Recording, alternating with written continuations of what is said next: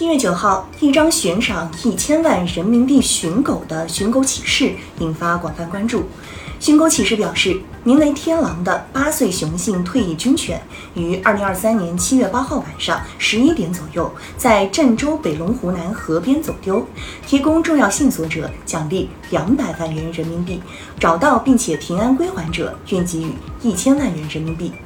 九号晚上八点左右，狗已经在警察的帮助下被找到。据知情人士透露，这条狗丢失半天就被找到了，但是奖励没有一千万元，也没有两百万元，狗主人只给了帮忙找到这条狗的市民五千元奖励。所谓巨额奖励，只是因狗主人寻狗心切。这事儿在网上引发了争议，一些人认为有五千元也不错了，但也有人认为说到就要做到，否则就是欺诈。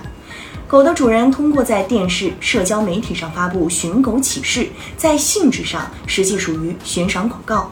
所谓悬赏广告，指广告发布人以支付酬金或给予其他报酬为条件，公开征求他人完成一定行为的广告。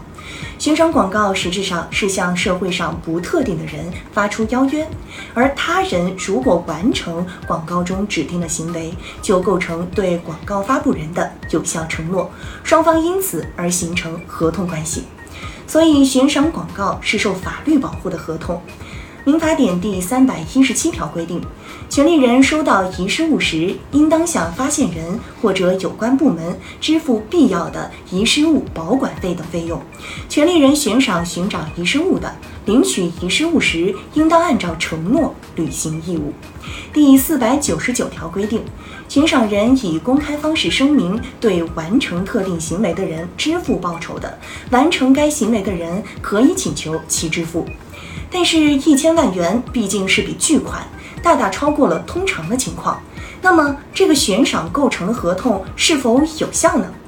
不公平的合同是无效的。民法典第一百五十一条规定，一方利用对方处于危困状态、缺乏判断能力等情形，致使民事法律行为成立时显失公平的，受损害方有权请求人民法院或者仲裁机构予以撤销。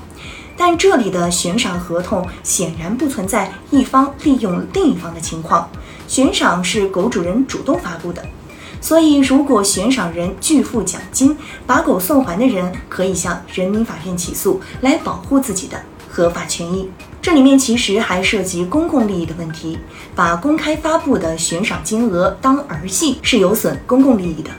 比如有人悬赏一百万元寻找丢失的孩子，如果大家都不信他，就没有人会去找，会去留意。当所有的悬赏都不可信任，就是社会的损失。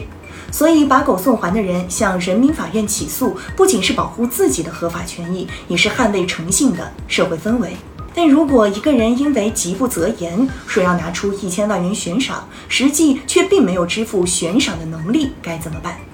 现实中，如果寻狗者起诉，一般会以调解收场，狗主人要拿出更多的钱，这笔钱既远远高于五千元，但也会远远低于一千万元，这才是一个更符合大众认知的结局。找到狗的人一般也会接受这样的调解，因为狗主人还有最后一个办法，那就是不承认这条狗是自己的。狗又不能做 DNA，哪怕认识回家的路，也没办法形成铁证。拒不收狗就能不出一千万元，寻狗者讨要悬赏的官司就未必能打赢。总之，狗主人还是要多学学民法典，悬赏公告中的奖金可不是能随随便便说出口的。